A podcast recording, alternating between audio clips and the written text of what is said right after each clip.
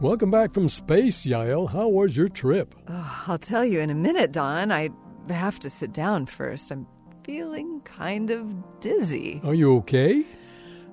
Don't worry, I'm fine now. It's normal for astronauts to feel dizzy or faint when they come back to Earth. It's similar to what happens to people on Earth sometimes when they stand up quickly after sitting or lying down. The blood rushes away from the brain and your blood pressure drops temporarily. For astronauts, the same thing happens because they're coming from a low gravity environment. Is there anything we can do about it? Researchers are working on figuring that out. They did a study with 12 astronauts, eight men and four women, who were all between 43 and 56 years old.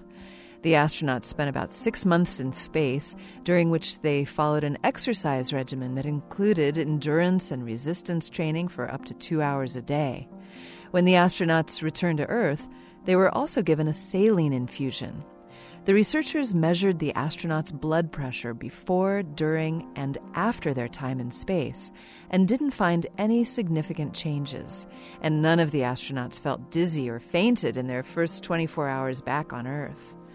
Though more research needs to be done with a larger sample size of astronauts, the researchers say their study implies that countermeasures like an exercise regimen and fluid replenishment can do a lot to help prevent astronauts from fainting. That's good to hear. Fainting isn't the first thing I'd want to do if I were returning to Earth.